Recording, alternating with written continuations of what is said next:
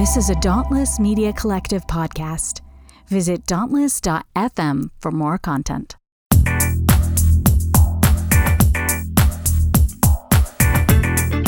I regret to inform you you're on Chapel Probation, a podcast that takes a critical look at evangelical colleges and universities. I'm your host, Scott Okamoto.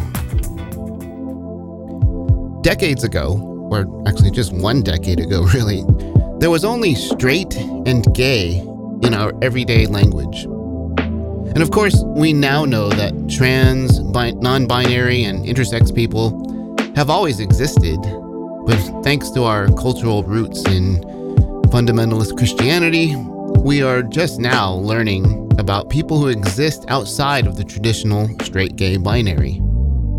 Today, Cynthia Vacca Davis is here to tell her story of how her friend, Danny, asked her to be in his inner circle as he came out as intersex and forced her to make a decision about taking a tenured position at an evangelical college, which basically criminalized all LGBTQIA identities.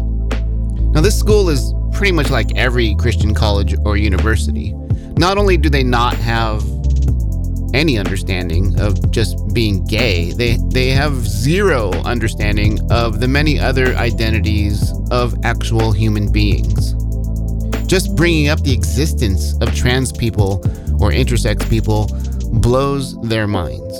And if they don't glitch immediately, they just get angry at you for bringing up something they both fear and don't understand, as you'll hear today.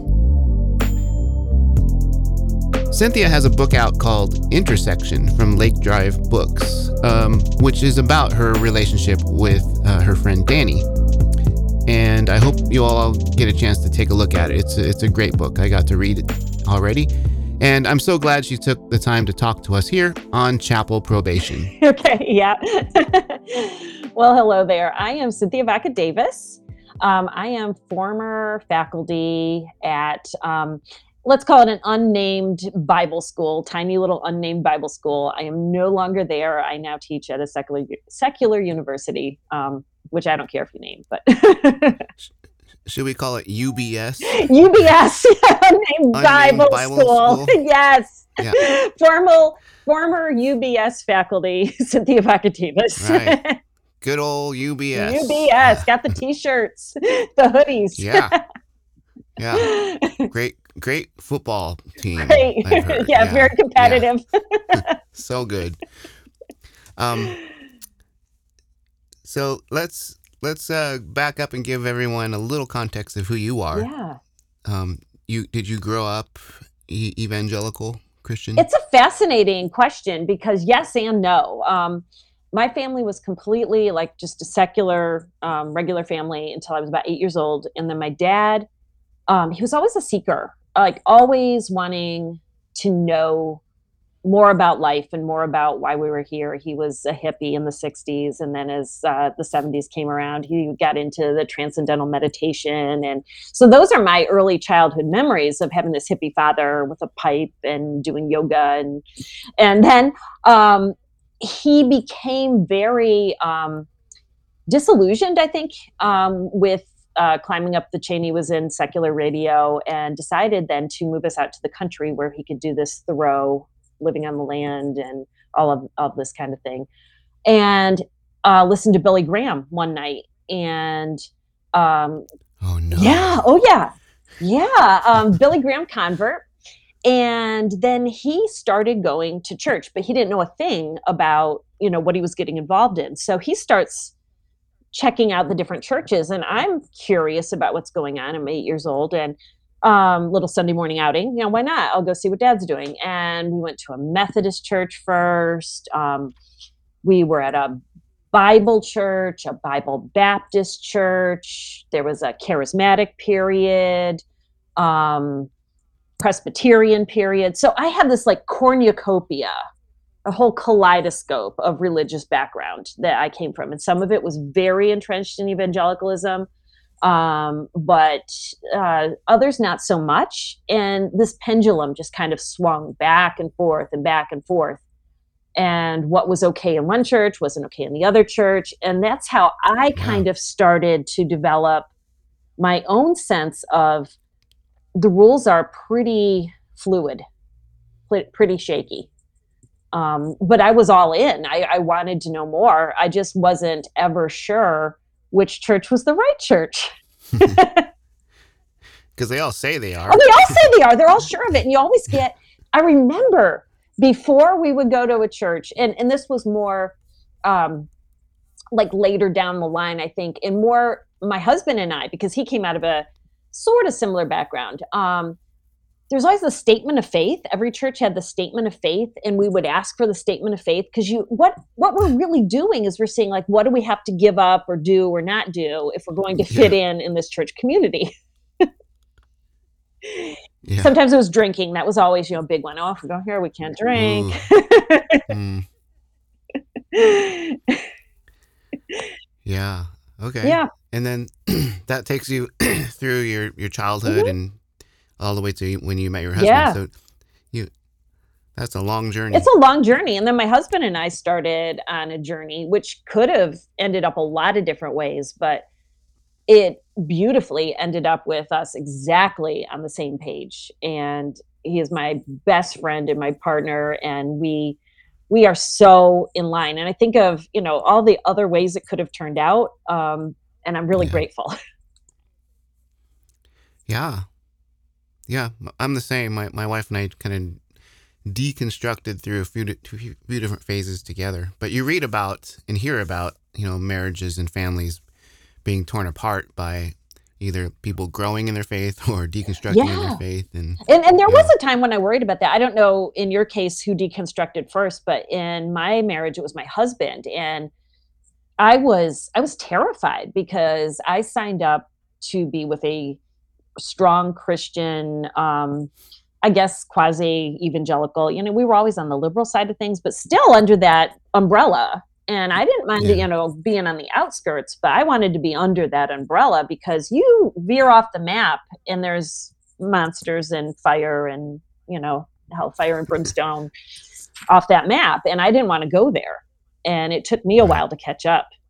It pretty much took um, took a the Christian school faculty experience before I started really taking a very deep look at. Uh, Nothing like Christian schools to just push you off the edge. Push you right off that edge, right off that cliff. so, how how would you define your religious spiritual identity now? So now I am curious. I think the singular word that I would put on my spiritual journey is I'm curious. Um, after my, like everything I had known, let's say, let's put a year on it, like 2016 was rough.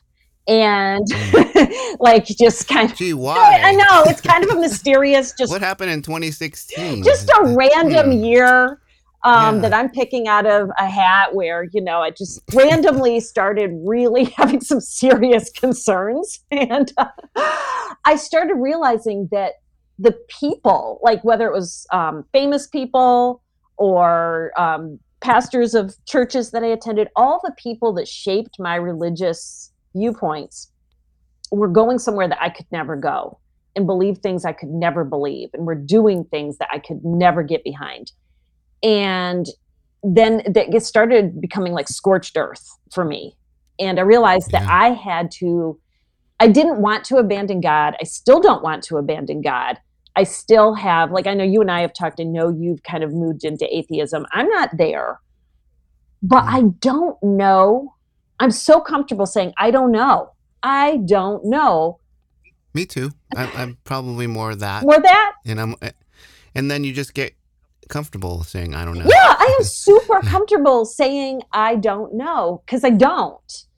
But I want to know and I suspect that God is way bigger than that evangelical umbrella and I want to know the big God. Mm. Whoever he or she is, I want to know the big God and it's almost like an adventure for me finding out like what what's true what is true because that's what i want Okay. So now let's connect the dots. We you have the childhood and youth, and you go to work at UBS. UBS. Yep. So tell me about how that started and and what it was like at first. So at UBS, um, it was kind of a side job for me at first because I I was an adjunct, and um, adjuncts are like the itinerant workers of um, Yep, I've been there. academia. Yeah, it's not not great at all. And I was also getting my MFA. So I was I was actually adjuncting before I had my MFA. I had um, I had another master's, and so I was um, I was teaching with that, but I wanted my MFA. So I'm going to one school to get um, to get my MFA, and then I'm teaching like three classes at um, at this university, which I still work at. Um, and then this little tiny school, like across the state line in North Carolina, um, which was connected to my church denomination that had been in for like 20 years. Um, really small school, and they needed um, they needed a professor because they're constantly needing faculty. It's just a little tiny place, and um, so I started driving to North Carolina two days a week, two evenings a week. So I'm teaching night classes there and I'm just doing this loop. I am circling around. Um, I'm going through two bridge tunnels, um, crossing a straight line every week, um, just circling these universities and kind of seeing what comes of that. Thinking that, well, maybe there's going to be a more stable job for me. Um, just do my do my time, and something will crop up. And then, lo and behold, mid semester, um, like late October of that year, I think this was the second semester I was teaching for um, UBS. And Mhm. UBS had um, an audit of some kind, um, an accreditation audit. And they said, you're going to need immediately a tenure track English instructor to be at the helm of this operation. And I was the only English faculty at that time at UBS, adjuncting. so um, I was obviously like, I was I was a contender, and here I am, no MFA, um, just an adjunct, no impressive um, CV at this time, and I'm looking at a tenure track promotion mid semester. A lot of security in that. Uh, it was it was going to be a pretty big, a pretty big uh, life upgrade for me. Yeah. Yeah. Yeah. It's like exponential from from adjunct to full time. So and not just full time, but tenure. I mean, tenure. Yeah. Once you have So it was tenure, you're set. Just straight up, t- you were it was tenured Tenure, yeah. position. You're Tenure. tenured. Yeah. nice. Okay, so wait before we get let- let's tease that. But what what were what were your students like? What were your what were the other faculty like at the school? So at UBS, um, they one thing I did like is that I at this time I'm thinking they're a little bit um, edgy because the students are heavily tattooed. Um, Oh yeah. Oh, that was the top fashion was tattoos. Um, now you could not, if you were a woman, you could not wear leggings or jeggings. Those were like specifically out. Tattoos were fine. No leggings, no jeggings. Um, no. Um, I think there was another um, popular um, wardrobe that thing that was out. Probably uh, strapped um, probably something like what I'm wearing now, like strapped uh, shirts where the arms show. Mm. Uh, Ooh, arms. no, no yeah. arms, no arms.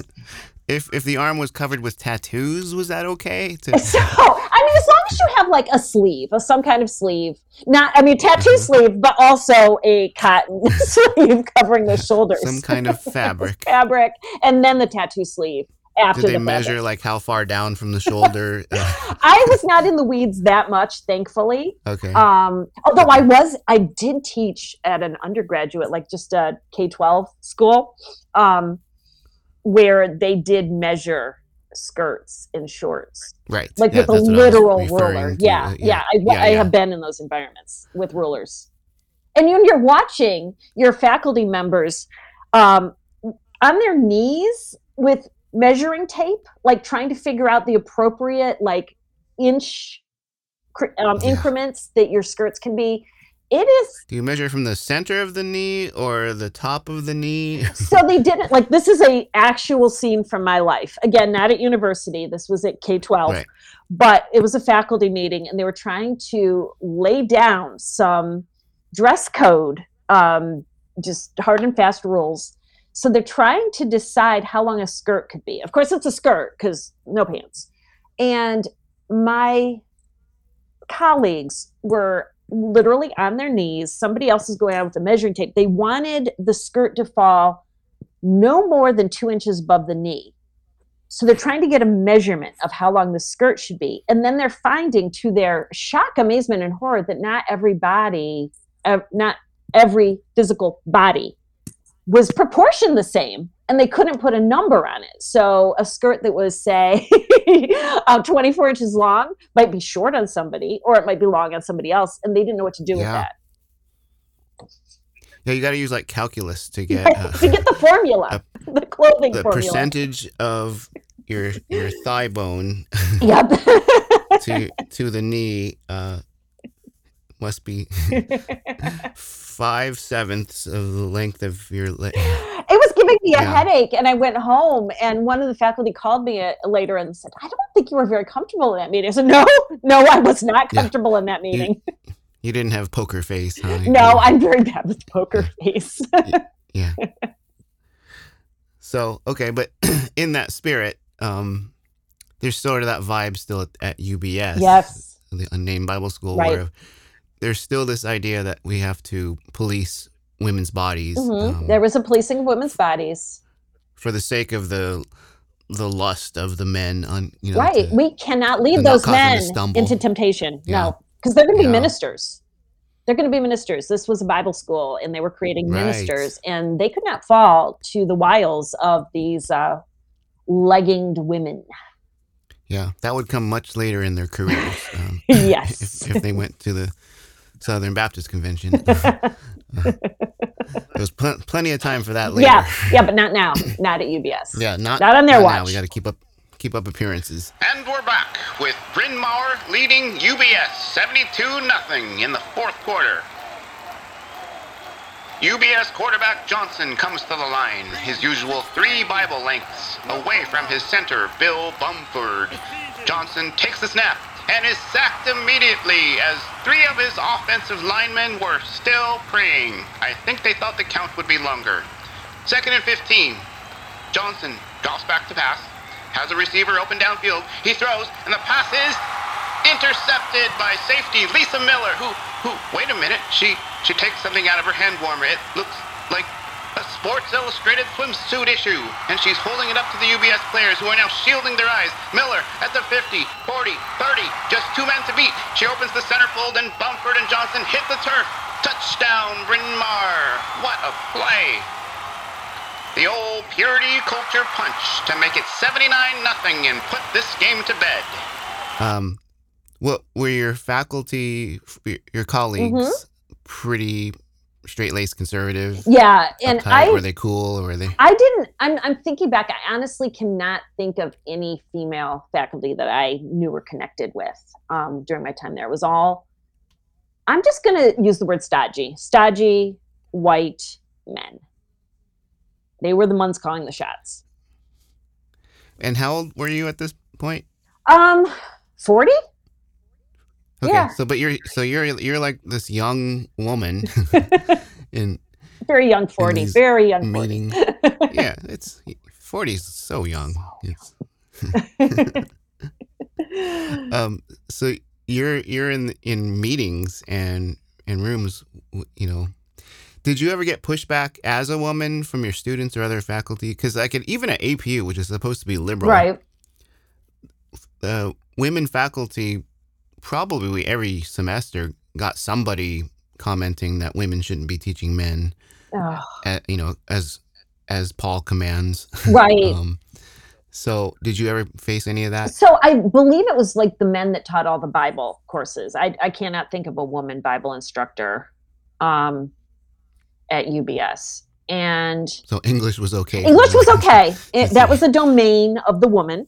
Yeah. Um, also, see the thing about being an adjunct, um, an itinerant worker is I would mostly just come in, teach my class, and leave. Um, right, right. because I lived an hour away. So I didn't, I wasn't privy to a lot of the meetings because as an adjunct, you don't know what's going on most of the time. And it really wasn't until this potential promotion that I was summoned into meetings. And and then I did see there were other women on the faculty. I just didn't really know them. Um, and I'm not Right. sure what they taught. I wasn't around longer, long after that to know. okay, so so how did that uh, end come about then? So how the end came about is um, I was approached about the tenure track job. Um, they said the wheels are in motion. This is going to go very quickly because we have to make this appointment. Um, so it wasn't like we're looking at these other candidates or anything. It's like we want to get you in there. You know, you're here. Um, we want to make this work. We need to get this done. So the meetings were pretty much a formality at this point. and um, I think it was like I went down one one evening and I I did some activities with some students and um, I spent the night. They had a little apartment there. I spent the night in the apartment, and then the next day was my full campus interview.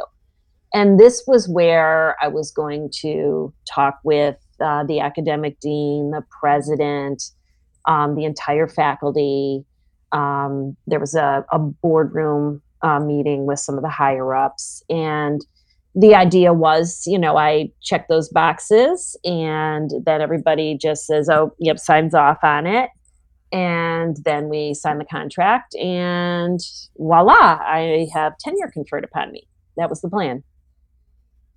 That was the plan. That was the plan. And we should mention that this is all documented very specifically in a book you have coming out. very specifically. Yep.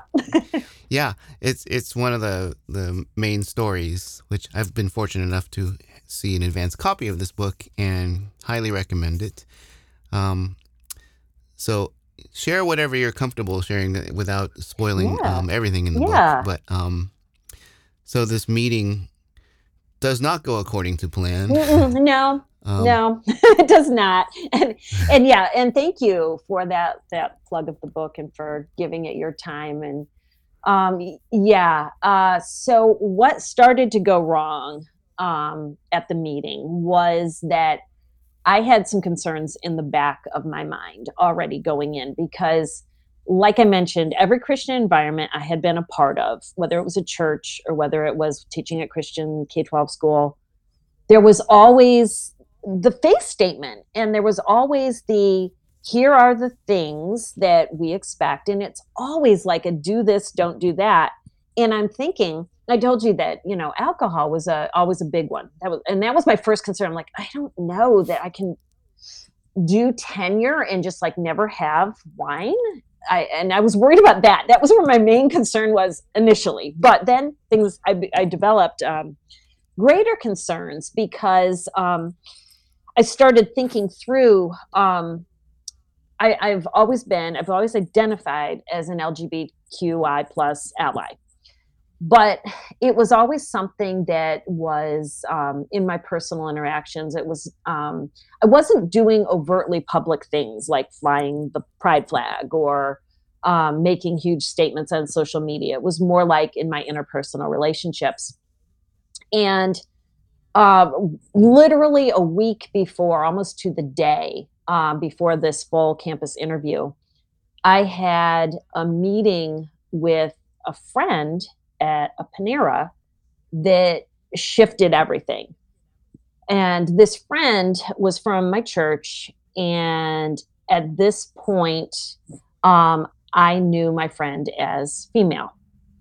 And I knew that this friend was going through a hard time. I was better friends with their partner at that point than I was um, with, uh, I'm just going to say him. Um, spoiler Mhm. alert. Um, but I get, I get sent to It was heading in it, that it was direction. heading that direction. Yeah, let's just call it out. Yeah. So, um, yeah, so I'm summoned to Panera um, to have a talk with my friend, and my friend says, you know, so things haven't been going so well lately, and I am really struggling, and I'm about to, I can't continue on with my life the way I've been living it, and I need to tell my truth. And I have been told that you and my husband was with me. I've been told that you and your husband are safe people. I know in my interactions with you, I've always felt safe, and I need to start telling some people what's going on and get a team of support around me because my life might blow up. And what my friend Danny told me, um, and this point, um, thinking Danny with an I, um, basically, mm-hmm. Danny says, "I'm not Danny with an I. I'm Danny with a Y. I'm I'm male, but more specifically, I am intersex." And at that point, I had not heard that word. Um, and Danny said, "Well, there's a another word you might know it by, but we don't. It's pejorative and we don't use it anymore. But it's hermaphrodite, uh, male and female. I am biologically both male and female, but I have never identified with my female side. And actually, the physical reality is my female side is dying on the inside, and and I knew that Danny had had surgeries, um, and that that was the cause. Um, and Danny said, I'm not going to be able to carry on at all the way I've been um, physically, mentally, emotionally. This can't continue. And I'm going forward in my life as who I've always been and who I've always felt inside. I'm going forward as male, and I might lose my family, and I might lose my ministry at church. I might lose everything. And um, I'm just looking for a support team. And I said, Oh, I got you. So I have just told Danny a week ago, I'm on your team. I've got you. This, and I know this is going to be kind of a public situation at this point. And um, to further complicate things, um, Danny and I really began having some very deep conversations. And I had decided that I was going to write about intersex um, as part of my MFA program, just as a result of talking with Danny and Danny is feeding me information. He's encouraging me. He's saying, Yes, please write about intersex. It's so important. And I'm going to share with my story with you. So I know at this point, going into this full faculty interview, that I have just agreed to support my intersex friend transitioning from female to male, and that I'm going to write my thesis on intersex. So I know this going in, and I'm thinking, I, I'm, ex- I'm expecting that there might be a problem. Gee, and what gave you that idea? I know it was just kind of um, is a, a suspicion, a, a sixth sense, yeah. if you will, that something was going to go amiss around around this. So I abandoned my concern about about the wine because I kind of then learned that um, other professors were out having beers and things like that. So I was gonna say, uh, pretty much every school I've heard that has that policy for their faculty, the they all sign it, but. Mm-hmm yeah, yeah they, I thought that this it's more of a of a if it's a statement by the school that this is our value to to, to the world. To the world, yeah. Behind doors in their own homes. Yeah, not yeah, so much. They're drinking. I learned about intersex people when I was in high school, and it wasn't a kind of like positive thing that we learned about. It, it uh, was usually spoken about in terms of like being weird or, or freaky or something. Now, and we used that term that is now out of use, the H word, because people being born with both sets of sexual organs was not something our little minds could handle. It's something society can't handle to this day. The very notion of the existence of intersex people has potentially catastrophic implications to all Christian faith that teaches God makes us quote unquote perfect. A, a, gay man or a lesbian still has corresponding genitalia to their sexual identity, so Christians can claim being gay is some kind of choice or affliction that can be prayed away. As fucked up as that is, and, and as unscientific as that is, they have no answer to the existence of intersex people. If someone is born with both sexual organs, God either made a mistake, which is a non starter, or he created someone in his image that does not compute inside the dull minds of the rest of his creation. That'd be us, us cishet people. And now Cynthia will tell us about some of those dull minds. It, it's Christians, of course. But uh, obviously, you saw you, you projected ahead, right? Oh, You're like, yeah. Once they find out, what what would what were you thinking was going to happen? so in my mind um i am thinking through like i there were people that said well you know you can kind of be like an undercover person an undercover ally Yeah. which i know you have you know that's not Which a foreign concept right to you Yeah. and um i'm thinking through that um as a possibility but it doesn't feel right for me um Yeah. i have a lot of um just my wiring is um very much that if something is off like if there's a disconnect between how i feel inside and how i'm supposed to you know sign that i'll present you know i'm going to be this way and support these things if there's a disconnect i feel uncomfortable guilty and scared scared of being outed so Yeah. That really wasn't feeling like a, a good option for me um, from an authenticity point of view and from a being at personal peace point of view because i'm thinking once my thesis is done that's a matter of public record. Um, and i don't want to be hiding the fact that i am supporting danny because i just made this promise so i'm thinking of a dozen different ways this could go down and thinking that when and if you know i do take this job and then you know write things around intersex that are matter of public record i'm going to get fired unless i'm really honest about it now. So i go all in. Right. i just i show up and like this. So before we even start these interviews i need to and this is me, with the academic dean um, right before the big day starts uh, invites me to the office. Says, So, do you have any kind of questions? I know we've been chatting a lot about, you know, how this is going to go, but, you know, is there anything you want to know? And I know he's expecting a question like, you know, are we having lunch later? Or, you know, like something very basic around how the day is going to go. Do I get a parking spot? Right, right, right. You know, I think he's like, he's either expecting something like, yeah, like, am I going to get a parking spot? Or um, something just about the order of the day. He's expecting light softball questions. And then I said, well, I've been reading the handbook because I got the handbook ahead of time. And I said that I read in the handbook around academic freedom that uh, professors were free to write and express opinions around any topic that does not undermine the foundation of the Christian faith. So I'm thinking, does Danny's physical and mental health undermine Christian faith? It doesn't seem to me that that's a deal breaker and something that's going to undermine Christian faith. So maybe I can write about this and be public about it and still work here because what about the Christian faith is going to be undermined by this like physical, medical, psychological reality? By the existence of this person. This exists. Yes, yes, this person exists. Yeah. and that that we Danny and I would talk about that. Like, I exist. I'm real. and why is my existence a problem? Let alone a problem that is going to cause the foundations of Christianity to crumble.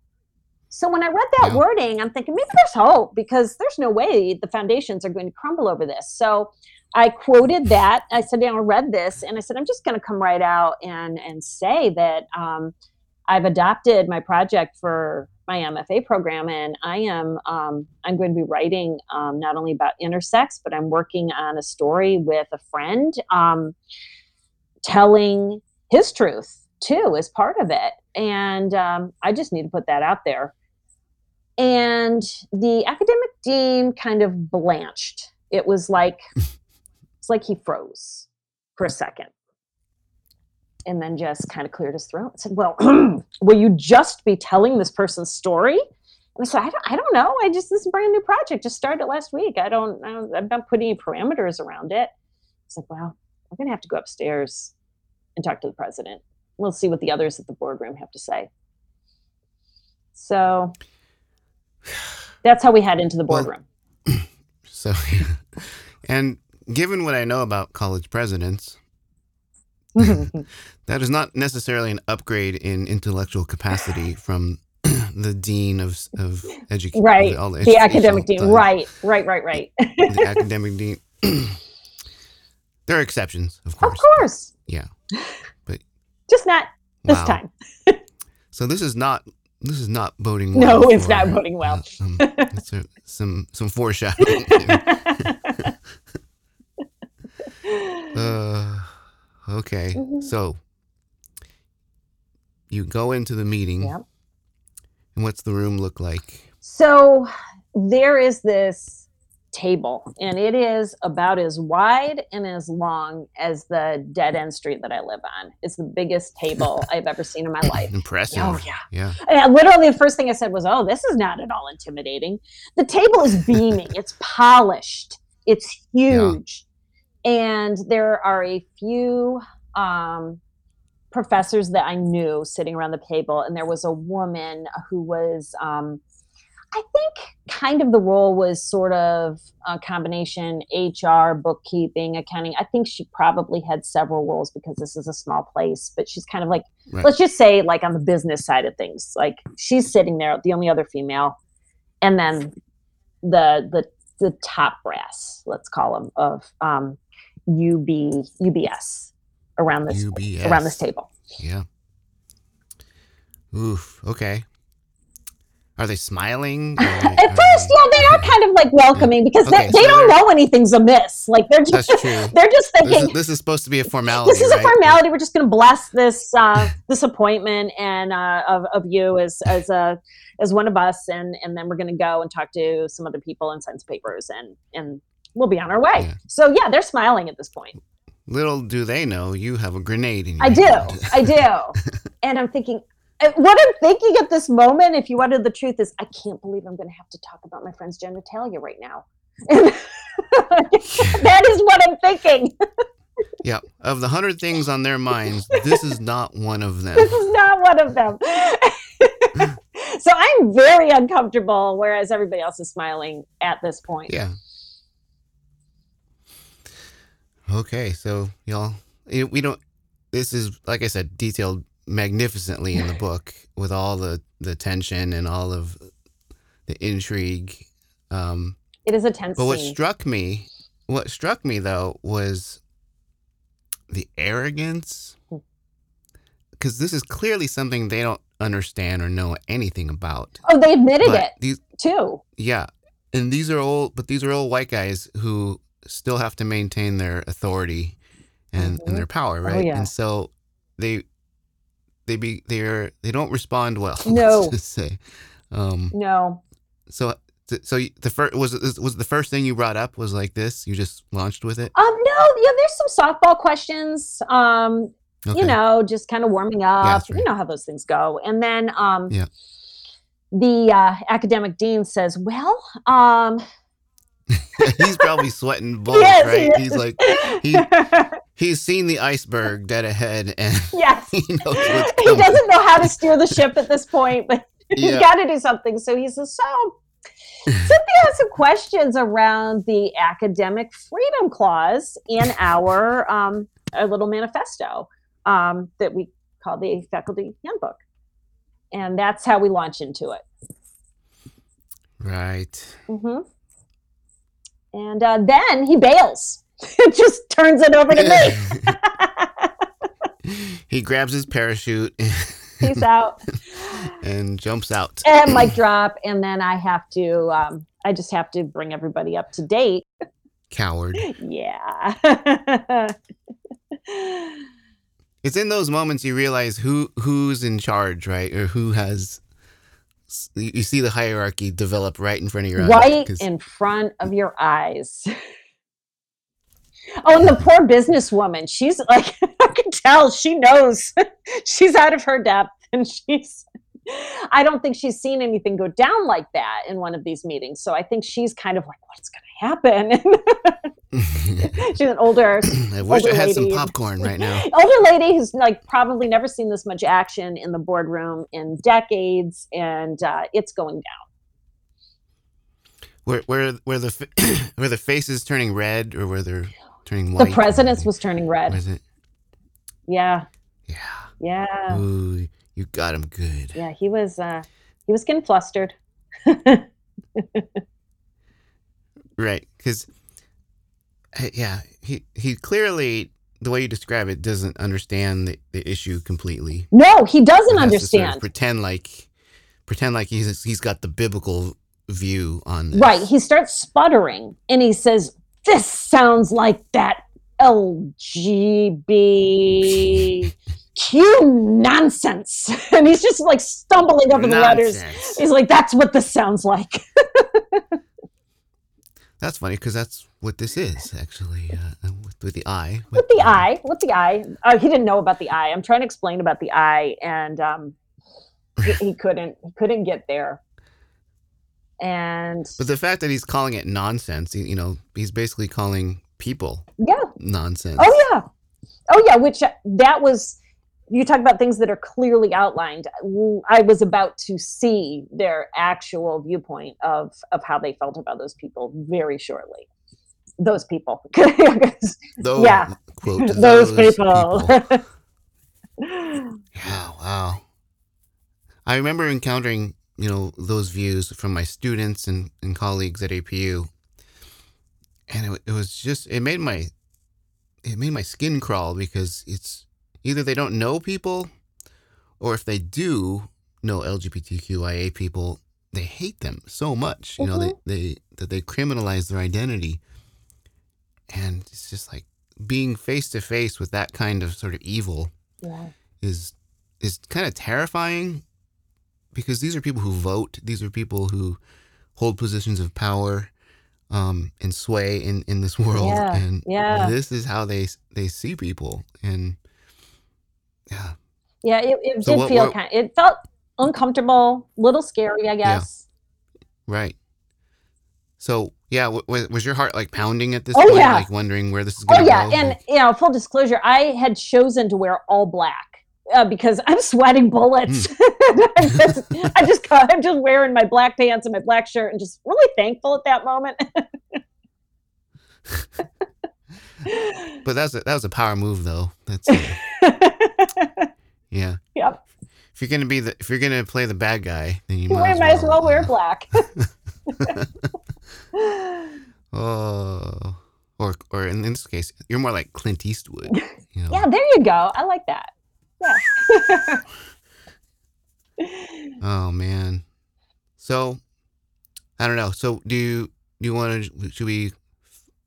The meeting ends, and there's not exactly clarity at this No, point. No, there's not exactly um, clarity. anymore. Although the president did actually yell at me at one point. Um, compared me compared the scenario to um, kind of implied that I was being cagey and making him mad the way that his sons made him mad when they didn't cooperate.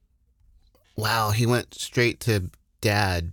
Oh, mode. Yeah, he went from zero to dad pretty quickly. Angry dad. Angry dad, red face. Um, oh shit. I hate it when people, you know, talk cagey like this, or nah, I forget what he said. It- It, was just kind of like um, he thought my answers were evasive, basically, and he's like, "I don't want to play these games. I get so mad when my sons play these games." Ooh, Wow. that's the thing I hated the most about the entire day. Hell hath no fury like a confused white man. um, Yeah, yeah. So we because you're you're being crystal clear. You're you're being the opposite of cagey. You're being absolutely clear with where you're coming from and what you're thinking about. But because it doesn't subscribe to his worldview, to him it, he's calling it cagey. He's calling it, you know, vague. yeah yeah that was just definitely the feel that i was being evasive and you know um he wanted my full views on uh, the whole lgbtq situation and i'm like well you know it doesn't apply like i'm not i'm not gay so you know that's it's it's a wrong thing for me because i'm not gay but you know i'm not gonna i'm not gonna speak for other people and and and throw them you know down downstream without a paddle Which is what he, he I think he wanted you to do that. Oh, he, He oh, wanted you- absolutely. He wanted he wanted me to just make a strong stance and say, they are abominations. yeah. And we'll find out later that the word they would have preferred was repugnant. that was the word that they would have preferred. That's that's better than abomination. Yeah, yeah, repugnant. Oh, okay, repugnant. wow. Uh, and and and you didn't, and and in that sense, you might have been cagey, right? Because Right. you weren't, you didn't want, and and it was it was complete. The the HR person should have flagged that moment because they're not supposed to be able to ask those kinds of questions in t- in terms of hiring, um, under like things like Title IX and um, oh, they don't care about those yeah. things. They could care Yeah. less about those things. Are you kidding? Oh, this isn't like an accredited university. Oh right? no, they're very excited about their accreditation. They actually say okay. they make a point in saying like we are under the same accreditation as the state schools. We have the same exact Oh. accreditation, and uh, they well, they had to have a certain number of books in the library to meet that criteria. And the library books, oh my gosh, the books, the titles in that library, there's like 70s, like from the 70s, like super religious books. Um, really just things you'd find in the basement of, um, well, I don't know, Billy Graham. like, Yeah. I don't know. I mean, just literature that no college student I know would be reading. yeah. Yeah. Well, there's like 700 Left Behind books. So right. that- Oh, the Left Behind that- that would yeah, take that up a was. whole wing, yeah, yeah, that's the, the the, fiction section right there. Um, Yeah. Although I don't know, would Well, they have considered think- it fiction? I think that's the science. That's in the science section of uh, yeah, yeah. I stand the, corrected. the history section. I stand Yeah. corrected. yeah. Come on, Cynthia. This is this is real stuff here. yeah, so that's what the library looked like, and those are the kind of books that they had to reach their criteria of having the right amount of text to be considered a university. And there wasn't necessarily a criteria of what of which text. I guess. No, no, no. Just you got to have the texts. Just, just any old text will do. Yeah. Hi, I'm Nate, producer and co host on the Full Mutuality podcast. Let's talk about inequality. It's everywhere. Whether it's rooted in race, gender, ability, or sexuality, there's bound to be an imbalance in power, influence, representation, and access.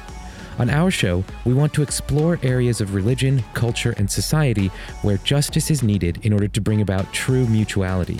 I hope you'll join us for some enlightening, fun, and at times uncomfortable conversations as we envision a world where everyone can live free from systems and structures that keep us from being truly equal.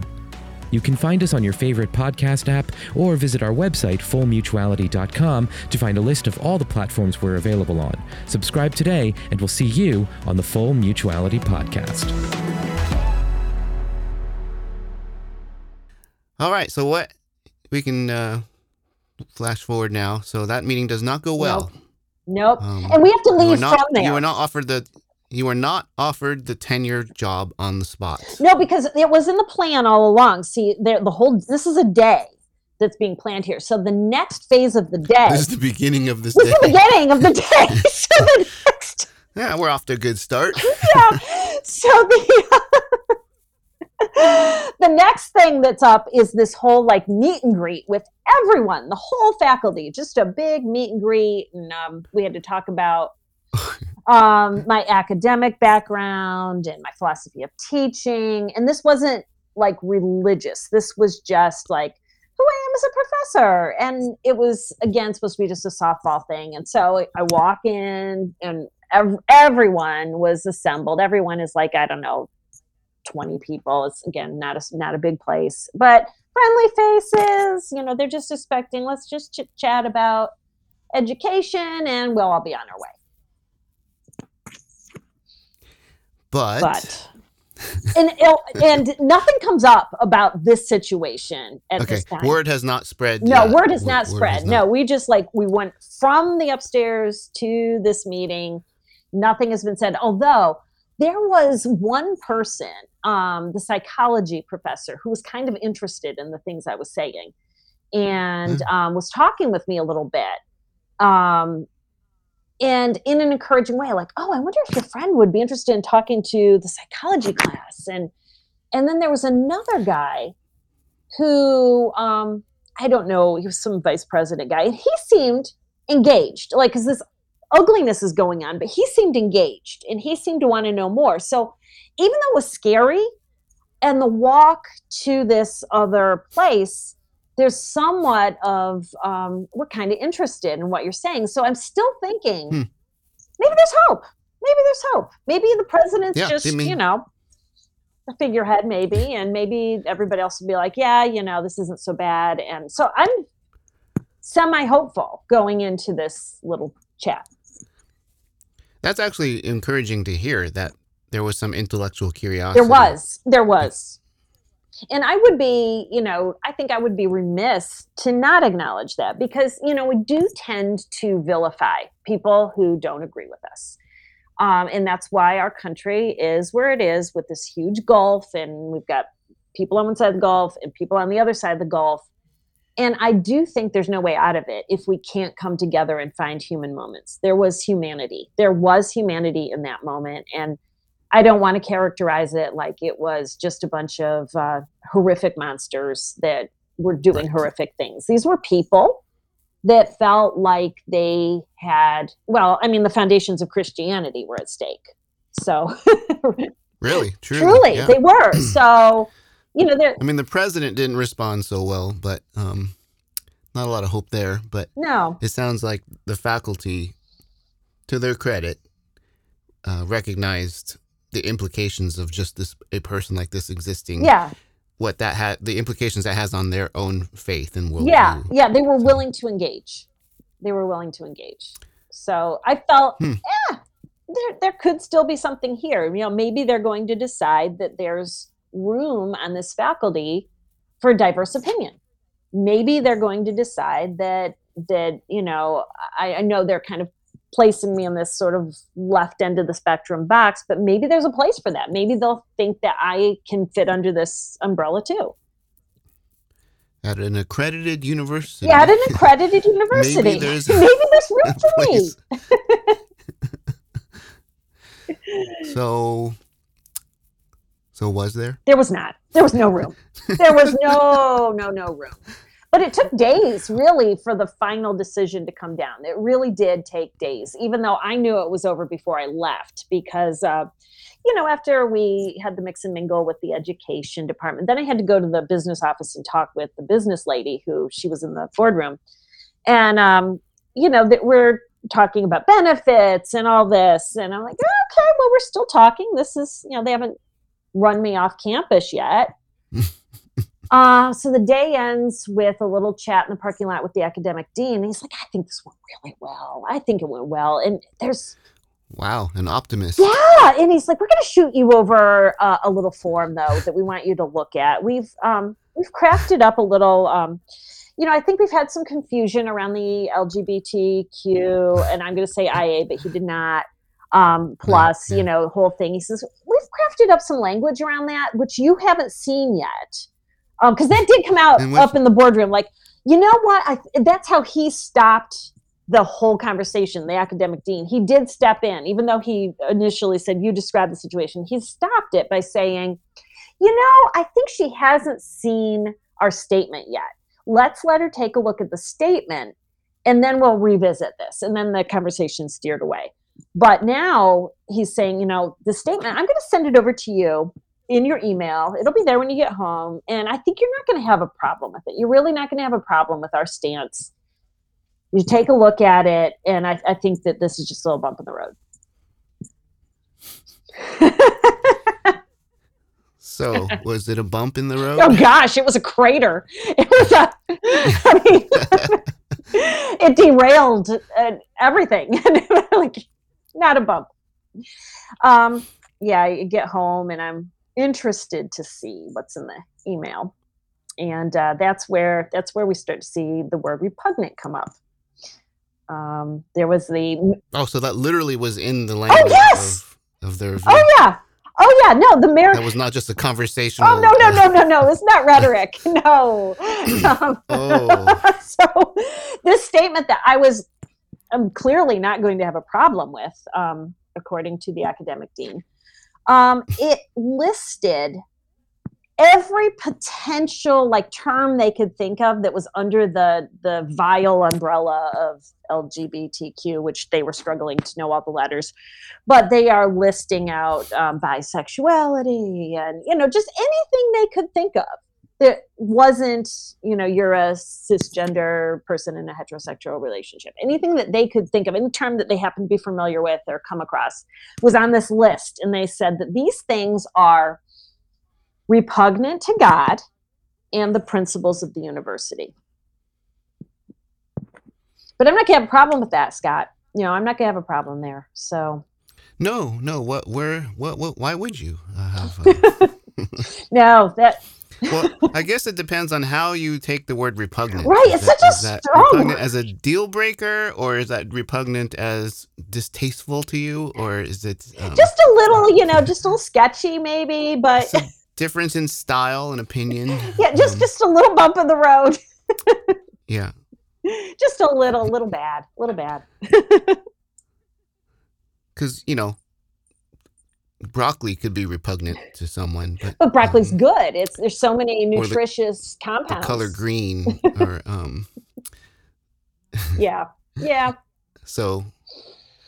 So you know it. So you read this thing, and it's like, okay. yeah there's no way i'm Mm. signing this thing No. i know that Were you tempted to go? Were you rationalizing though? Or like, well, if I sign this, I'll do this, and you know, I'll I'll counter it by. yeah there's always this thought like you know i could be like a secret agent but hmm you know going back to you know earlier in the conversation there then there were a couple people that kind of said is there a way you could do that but hmm I just felt that I couldn't, that it wasn't Yeah. an authentic way for me to live. It wasn't going to be mentally healthy. Um, plus, you know, we were right on the cusp of 2016 here and things are going bad. And, and I'm seeing, you know, I, I kind of reviewed the president's social media and it wasn't good.